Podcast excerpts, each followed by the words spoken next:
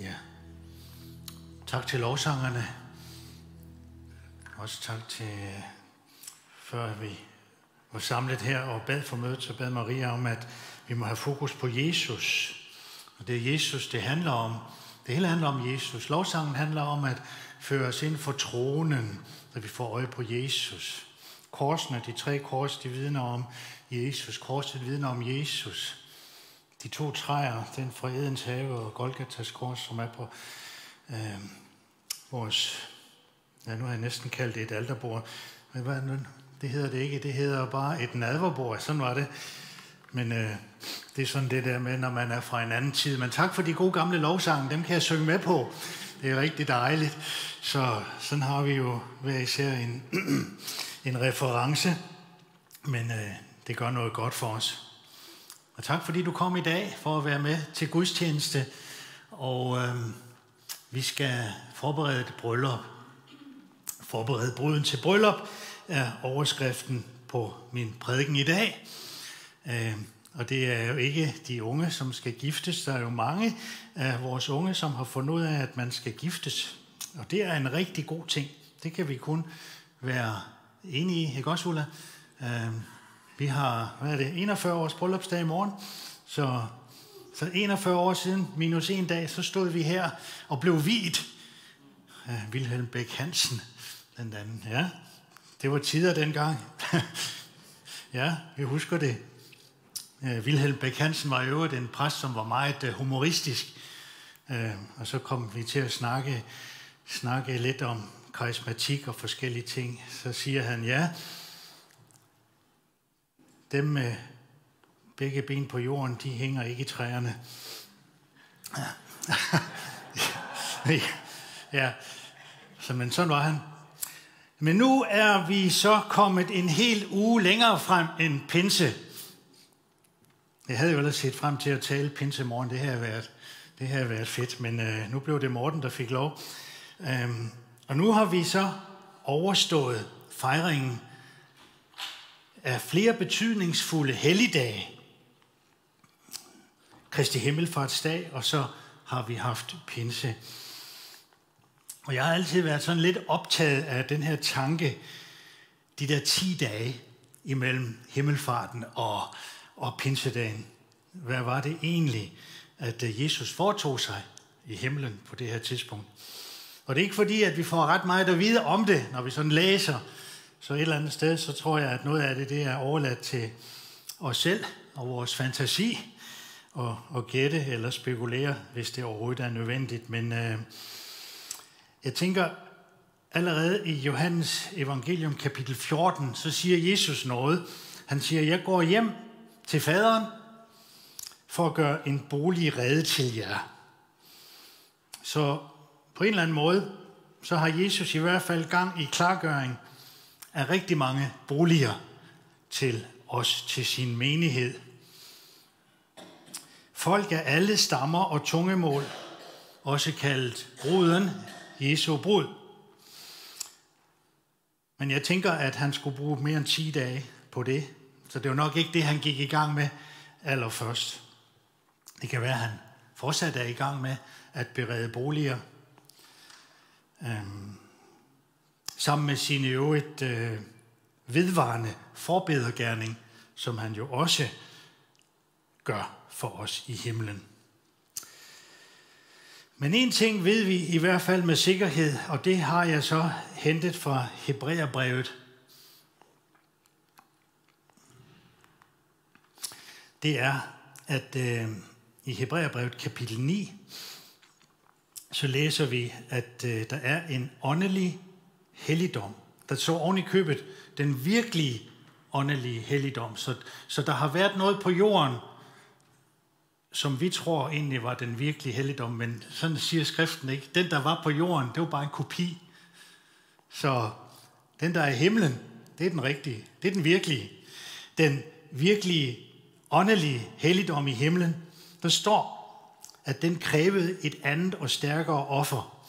Øh, og vi skal ikke fordybe os i det, og hvorfor, og hvad der gik ud for i, i, den evige, i evigheden før, og alt det der, det kan man også jo øh, bruge lang tid på i en prædiken sikkert, men øh, i hvert fald ved vi, at Jesus han øh, gik ind i den der virkelige helligdom. Og vi læser fra Hebræerbrevet kapitel 9, vers 24. Kristus gik ikke ind i den helligdom, som er bygget af mennesker, og som er et billede på den himmelske helligdom. Nej, han gik ind i selve himlen, og kan nu træde frem for Guds ansigt på vores vegne.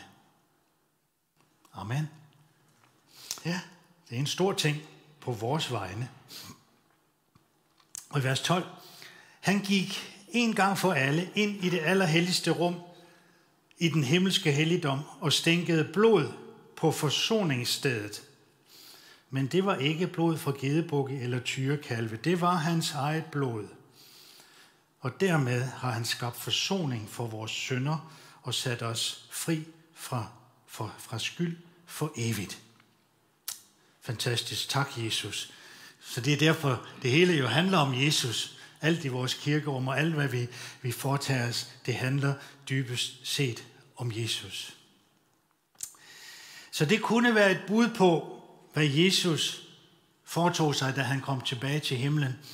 Og lige hvordan at det, det gik for sig, det ved vi så ikke noget om, og tidspunkterne og så videre. Men øh, jeg tænker, at der nok også har været en, øh, en vis velkomstfest. Jeg kunne godt forestille mig, at øh, det der med, at Jesus, som der står, har forladt sin guddoms herlighed, har efterladt det hele derhjemme og kom ned på jorden og blev som en af os, da han så vendte tilbage og ligesom fik sin guddoms herlighed tilbage. Det, det har været øh, ubeskriveligt, og der har været en, en jubel. Altså, vi skal hen i åbenbaringsbogen for at finde måske en hint af, hvad det er, der sker her, når englene de lovpriser Jesus. Der står noget om, da lammet kommer ind. Det kan også godt være, at det er billeder af det, da, da lammet kommer ind, og, og hvordan øh, de 24 ældste, de bøjer sig ned, og der er en lovsang. Øhm, og måske var det der, at der står, der blev en halv times stillhed. Øhm, nå, men i hvert fald tror jeg, at der er en, en rigtig stor velkommen hjemfest. Og så stod der der i Hebræerbrevet, hvis vi læser lidt videre i kapitel 10 og vers 12, så, så står der faktisk, at efter at Jesus havde bragt soningsofferet, så satte han sig på tronen ved Guds højre hånd. Er vi med nu? Nu er, vi, nu er vi hjemme i himlen. Vi er inden for en trone. Vi ser det her billede. Vi ser troner. Vi ser Gud. Vi ved ikke, hvordan han ser ud, men en herlighed og en stråleglans. Men vi ved i hvert fald, at Jesus han sætter sig, og han sætter sig ved, ved Guds højre hånd. Det vil sige, det er på, det er på den her side der. Så, øhm, og så kan jeg forestille mig følgende.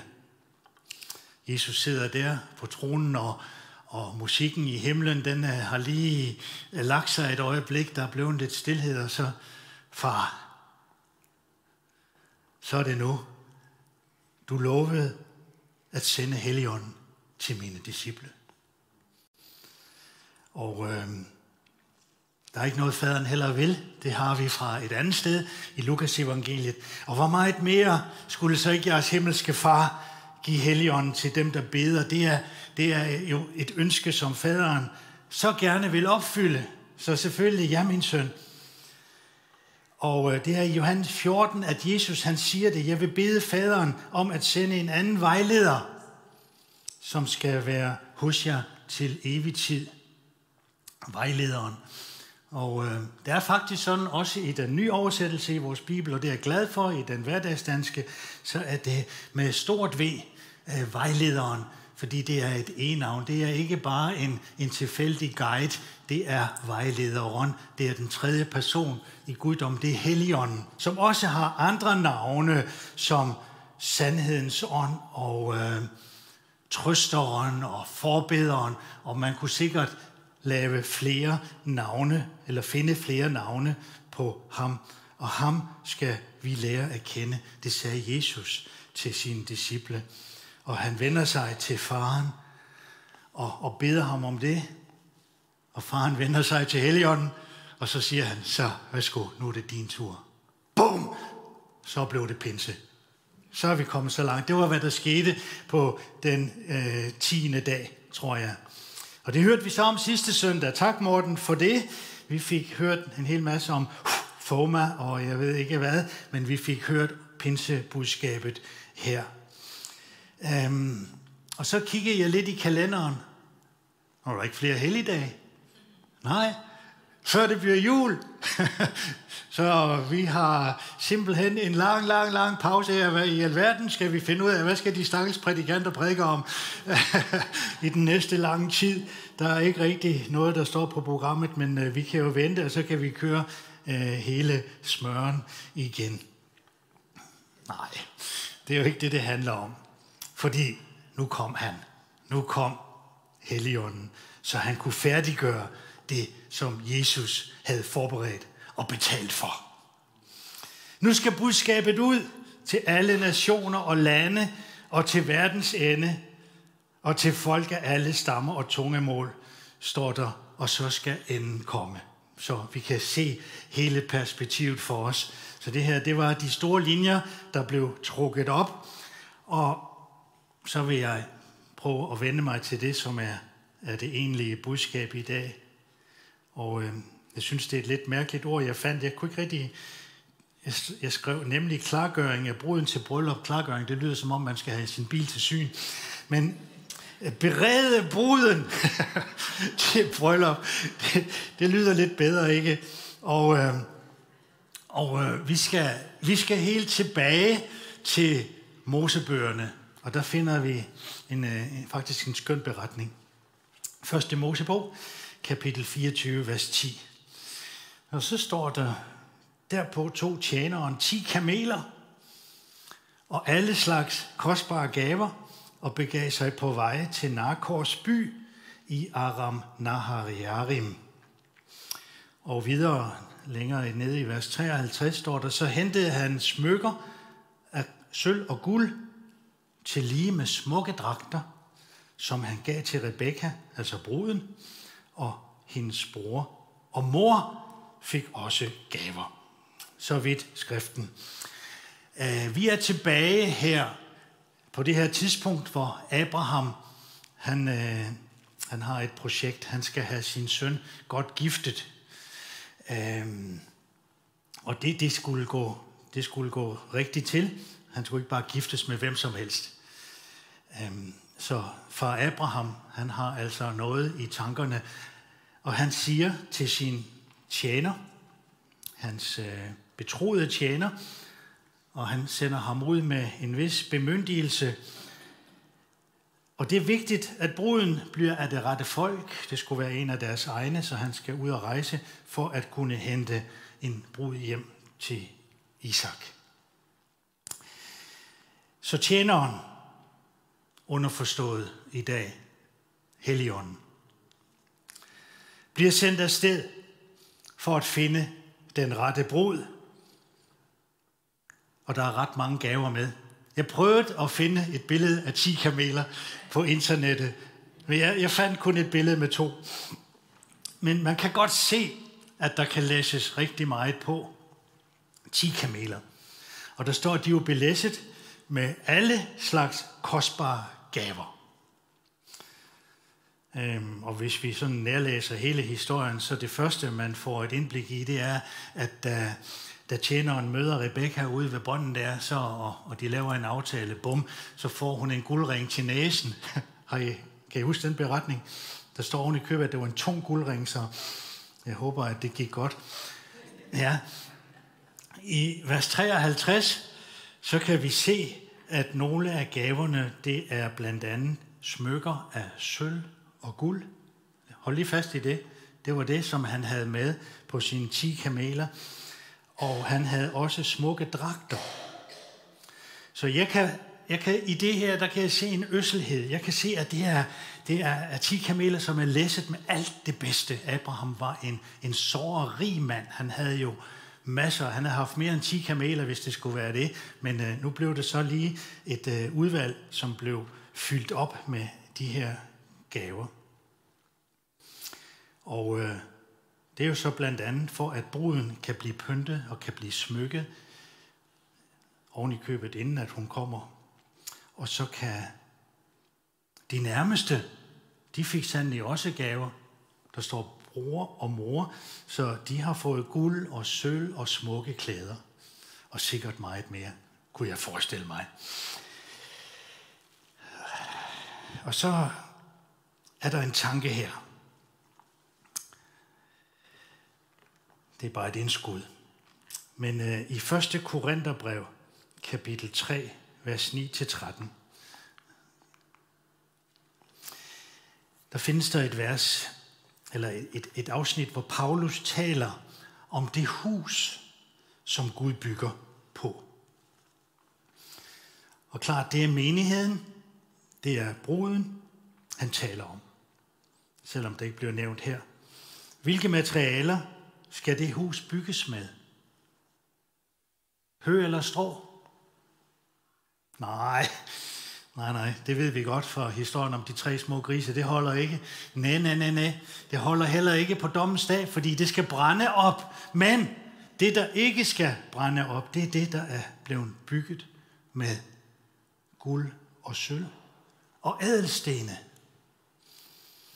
Det er de materialer, som Helligånden kommer med. Det var det, som, som tjeneren havde med fra Abraham. Det var det, kamelerne var læsset med. Guld og sølv, nu står der ikke edelstene, det er jeg sikker på, at det også har været med i de her 10 kameler. Men det er det, som vi skal bruge at bygge med. Det er de materialer, Helligånden giver os.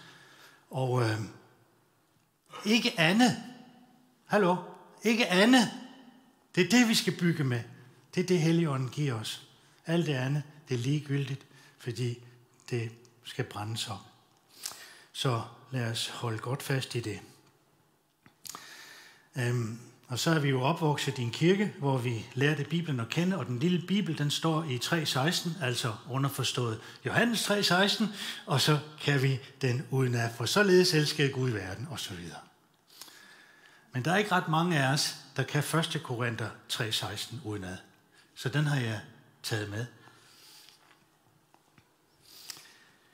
Og det er lidt skræmmende vers. Og nogle gange i vores sammenhæng, jeg har også hørt det, da jeg voksede op her i kirken, så er det blevet misfortolket, men øh, nu skal vi have det sat på plads. Ved I ikke, at I er Guds hus? Guds ånd bor i jer. Nå, nu er vi ved at få gæster. Nå, kommer vinduet op. ja, ved I ikke, at Guds ånd bor i jer?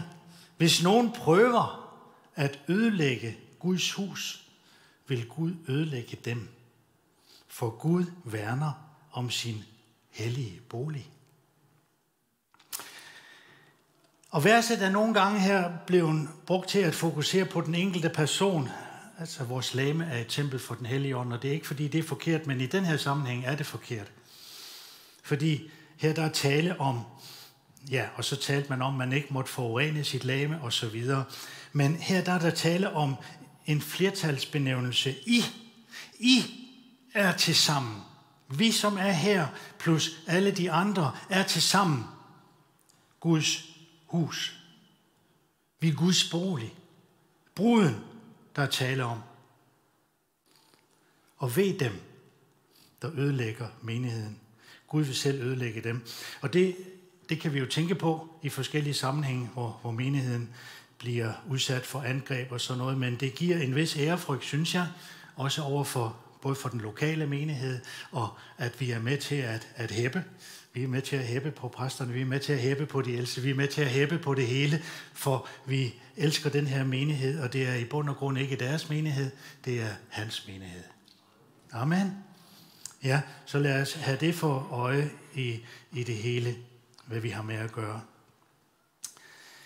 Men nu vil jeg så gerne også tage en anden side af Gud med ind, som vi ikke nævner så tit, fordi Gud er kærlighed og, og så videre, men faktisk kan vi i Gamle Testamente læse om Guds forhold til Israel, og så kan vi læse, at Gud og Israel indgår i et ægteskab. Han er, hun er, Israel er hans ungdomsbrud.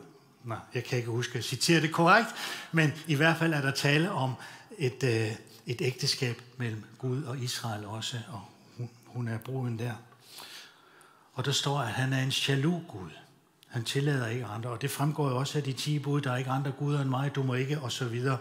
Øh, så i Efeserbrevet kapitel 5, så får vi et indblik i, i forholdet imellem Kristus og menigheden, og i det hele taget i forhold til Gud. Ligesom en brud beredes til at møde sin brudgom ved at gennemgå et rensende bad, gøre sig smuk og indvise sig til at leve i troskab og renhed sammen med sin mand, sådan er menigheden blevet beredt til at blive kristi brud. Han gav den et rensende bad ved Guds ord, så lad os holde fast ved det, for at kunne føre den til sig selv som en skøn brud, der er parat til at leve i troskab og renhed sammen med ham. Men hvad har det så lige med Helligånden at gøre? Hvad er det, Helligånden gør for os i forhold til Guds ord? Han levende gør Guds ord. Han tager ting frem og bringer det op i vores tanker. Han, øh, Jesus siger, han, Helligånden, skal minde jer om alt det, jeg har sagt. Så der er en relation her, som også har med bruden at gøre, at bruden smykkes igennem brugen af Guds ord, og det, som Helligånden får lov til at give igennem ordet. Han gav den et rensende bad ved Guds ord, for at kunne føre den til sig selv som en skøn brud, der er parat til at leve i troskab og renhed sammen med ham. Ja, dem skal vi nok høre igen, når der skal være bryllup i kirken. Skal vi høre de her vers. På samme måde passer Kristus godt på os. Det er hans menighed, da det er hans menighed og udgør hans lame, for der ligger en dybere mening skjult her. Det handler nemlig om forholdet mellem Kristus og menigheden. Så nu er vi inde ved selve kernen. Øh, jeg snakkede ganske kort med Ruben efter gudstjenesten i søndags. Hvorfor skal vi egentlig opleve det her med Helligånden? er det bare, fordi nu er det pinse, og nu skal vi lige snakke om Helligånden, og så skal vi have en feel good stemning? Nej, nej, nej, nej. Det skal vi også. Det skal vi ikke kimse af, han har sagt. Det må vi gerne, men det er meget mere. Det handler om, at bruden skal gøres rede. Hvorfor skal vi opleve Helligånden? Der er så mange grunde til det. Og øh, det kunne blive en rigtig, rigtig lang prædiken, hvis vi skulle have fat i alt det her. Så nu fokuserer vi på det her faktum, at Helligånden er sendt med gaver, med byggematerialer, så bruden kan gøres rede til bryllupsfesten. For bruden skal blive så smuk som muligt. Så nu skal du se på dig selv med nogle, nogle gode øjne. Se på dig selv som, som Kristi brud, at du er ved at blive smykket igennem den her behandling. Og jeg skal komme til at, at snakke om skønhedskur, bare et øjeblik. Så bruden bliver så smuk som muligt. Og Jesus har sagt, jeg kommer og henter jer, for der hvor jeg er, der skal også I være.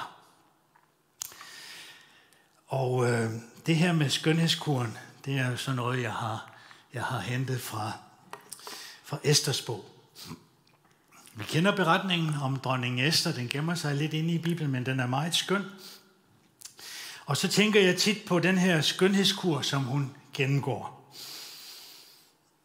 Og øh, wow, wow, wow. Jeg har fundet et flot billede. Jeg vidste ikke, man havde fotografiapparater dengang, men Men øh, det er i hvert fald dronning Esther der, som er i gang med den her skønhedskur. Og jeg har det måske som andre mænd, at øh, jeg synes, det er dejligt, når min hustru dufter godt. Har I det også sådan, nogen af jer? Duft, det, det gør et eller andet ved mig, og, øh, og det er bare efter nogle få minutter på badeværelset. Nogle gange lidt mere. Men øh, her i Esters bog, der har vi altså gang i en øh, skønhedskur, der vil noget. Hegai, en af øjenukkerne, der vogtede og passede på kongens harem, der står, han begyndte Esters skønhedskur, som bestod af bedre mad, bedre logi. Det er da nogle gode ting, vi skal tænke på det også når vi tænker på vores bedre halvdel, så at vi laver noget god mad til hende. ikke? Så hun bliver skønnere og får et godt sted at bo, altså indretningen af hjemmet, altså det er også med til at, at give en vis øh, glæde hos vores ægtefælle. Ja, det gør hende skønnere. Skønhedsplejen varede et helt år. Så de der to minutter på badeværelset, det var ingenting i sammenligning. Den bestod af behandling med myraolie i seks måneder. Jeg ved ikke duften af myre. Jeg har noget, noget salveolie med i lommen. Jeg, jeg kan ikke huske, hvad det er, der er i her. Uh, det kan godt være, at det er myre, men det lugter godt. Uh, og så står der, at uh, yderligere, så var der seks måneder med behandling med salver og skønhedsmidler. Altså, man gik virkelig til stålet her. Så, så de her, de her brude, som kongen skulle have, de, de, de duftede godt. man kunne lugte dem på lang afstand, tror jeg, eller dufte dem på lang afstand. Øhm, så jeg tror, at Esther, øh, hun duftede rigtig dejligt. Og øh, der har været en øsselhed, og der har været øh, en øh, behandling af, af hår og guldsmykker og alt muligt, og de kjoler, de havde på, det, det har været et, et voldsomt øh, flot syn, når bruden kom der og skulle stilles for kongen. Og det var bare for en nat. Og derefter så blev kvinderne ført til haremmet og blev bevogtet af en anden øjnuk, Shahagas. Så alle kvinderne var på den måde blevet kongens kroner, og de var eksklusivt kun for ham. Ingen anden måtte røre ved disse skønne, velduftende kvinder. Og derfor blev de bevogtet af øjnukker, altså kastrerede mænd. Så fik du pointen her, at de var udelukkende, bruden var udelukkende for kongen. Ingen anden. Og her der har jeg engang hørt en, en meget rørende prædiken og læst nogle bøger fra en uh, lovsangsleder, som hed Bob Sorgi. Og Bob Sorgi, han, han, har den her, han har den her prædiken, Don't Mess with the Bride. Øhm, den lyttede jeg til på et tidspunkt. Og øh, Bob Sorge, han taler sådan her i dag. Hans stemme, den er helt ødelagt. Han var en øh, voldsom, dygtig lovsangsleder. Man kan sikkert finde lovsange med Bob Sorge på nettet, nogle af de endnu ældre. Men efter det, at han mistede sin stemme, så gav han sig til at skrive nogle bøger og undervise. Og det var en operation, som, som ødelagde hans stemme. Så gav han sig til at skrive om nogle af hemmelighederne i lovsangen. Uh, han har skrevet bogen The Power of the Blood, og uh, en undervisning, som hedder It's not business, it's personal. Og det handler alt sammen om det her forhold mellem bruden og Kristus. Og så siger han henvendt til lovsangerne i menigheden. Lovsangerne har denne eneste funktion at bringe hele forsamlingen altså bruden, ind foran Guds trone. Det er formålet med hele lovsang, at gøre bruden så smuk som muligt, at fremstille denne smukke brud for brudgommen, at føre hende hen til Jesus, så bruden ser Jesus, og ikke alle lovsangerne. Så alle lovsangerne, de kan godt lægge alle deres ambitioner ned, og se på mig. Ah, hørte I min, mit lækre fingerspil i dag og så videre, og øj, hvor der var salvelse over det her. Øh, og det er også fordi, og så videre. Det handler ikke om os. Det handler om ham. Og det tror jeg er en meget vigtig pointe. Og det her, det handler selvfølgelig ikke om lovsangerne her i Odense, fordi de ved det godt. Sådan er det, sådan er det nemlig ikke her. Men måske andre steder kender vi det. Så det er rigtig godt, at vi har, har fokus på det. Og jeg, jeg glæder mig også over, at øh, der nu også snart skal indsættes nogle nye lovsanger. Ikke fordi de gamle de ikke var gode, det var de bestemt, men der er jo en, øh, hvad hedder det, en progress, der er noget fremadskridende her, og nogle nye skal til, og Ruben fortæller mig, at der bliver en, en øh, slags indsættelse, og det bliver en herlig dag, hvor vi så også skal få lov til at øh, måske velsigne lovsangerne. Og så kan det jo godt være, at lovsangerne husker på det her, som jeg har sagt i dag, at det handler om, at vi i vores tjeneste har al fokus og får lov til at pege hen på Jesus. Og det er i den forbindelse, at, at Bob Sorge siger, don't mess with the bride. Så det kan godt være, lovsangere, at, øh, at de skal gøre jer klar til at blive sådan en form for åndelige øjenukker. Ja, det kan godt være, at det bliver en proces, som bliver smertefuld. Jeg ved ikke, om der er bedøvelse med, men i hvert fald... I hvert fald er det en vigtig ting, som kan føre en ny dimension ind. Og øh, Bob Sorgi, han har så i sin undervisning, som en af de eneste, jeg har hørt om, plus lige et par stykker ekstra, oplevet, at i deres lovsang, når de stod og betjente menigheden, så pludselig, så kunne de stoppe, så kunne de stoppe med at uh, spille, og så sang det videre. Fordi englene kom og sang med. Wow! Kan det ske i dag? Det tror jeg. Det tror jeg på, det kan.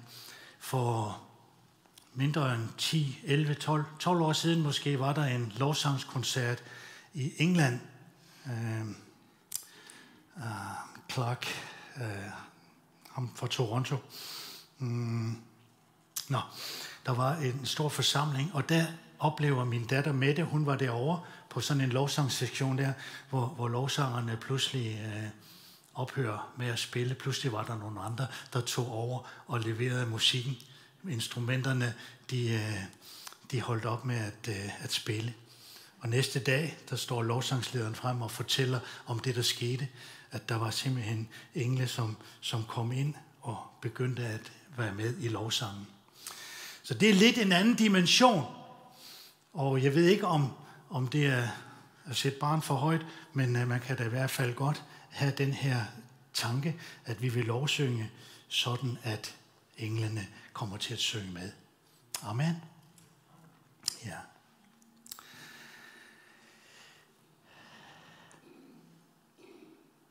Jeg synes, det kunne være sejt, hvis det skete her.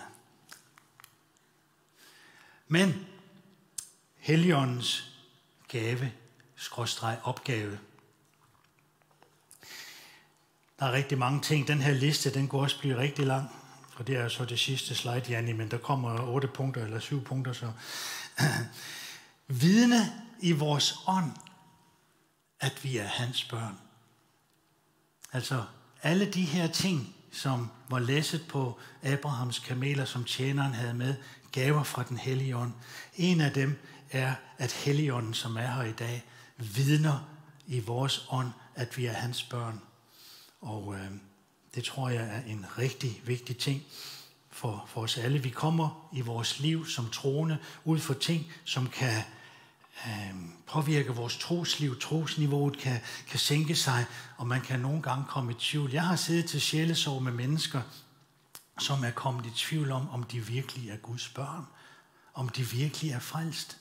Og øh, en god ting har været at minde dem om den dag, da de blev døbt i vand, fordi der kan de jo huske deres egen bekendelse, og huske, at de blev våde og begravet, og efterfølgende fyldt med den hellige ånd.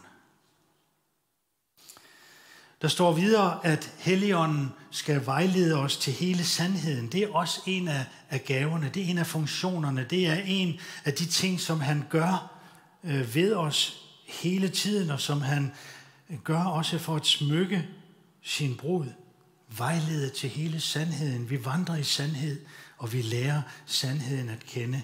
Og sandheden er også i Guds ord manifesteret som en person, nemlig Jesus selv. Han giver os gode gaver. Han er fyldt af gode gaver. Der er ingen ende på den øsselhed, som Helligånden udøser over vores liv.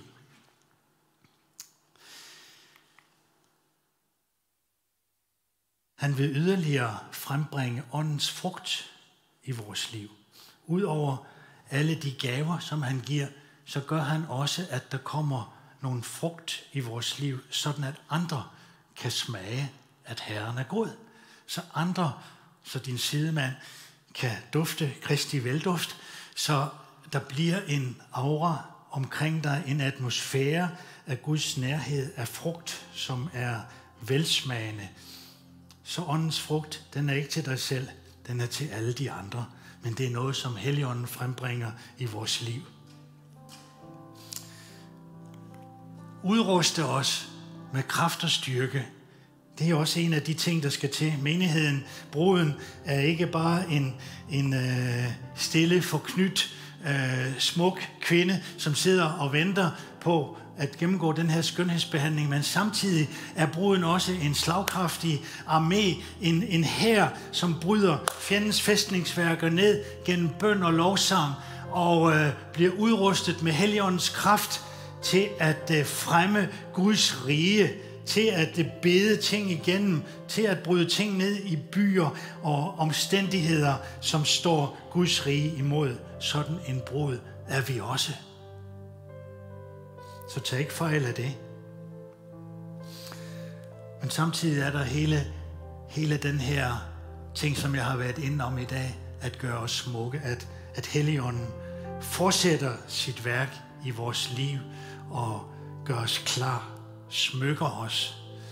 Øhm, og det er jo en daglig ting.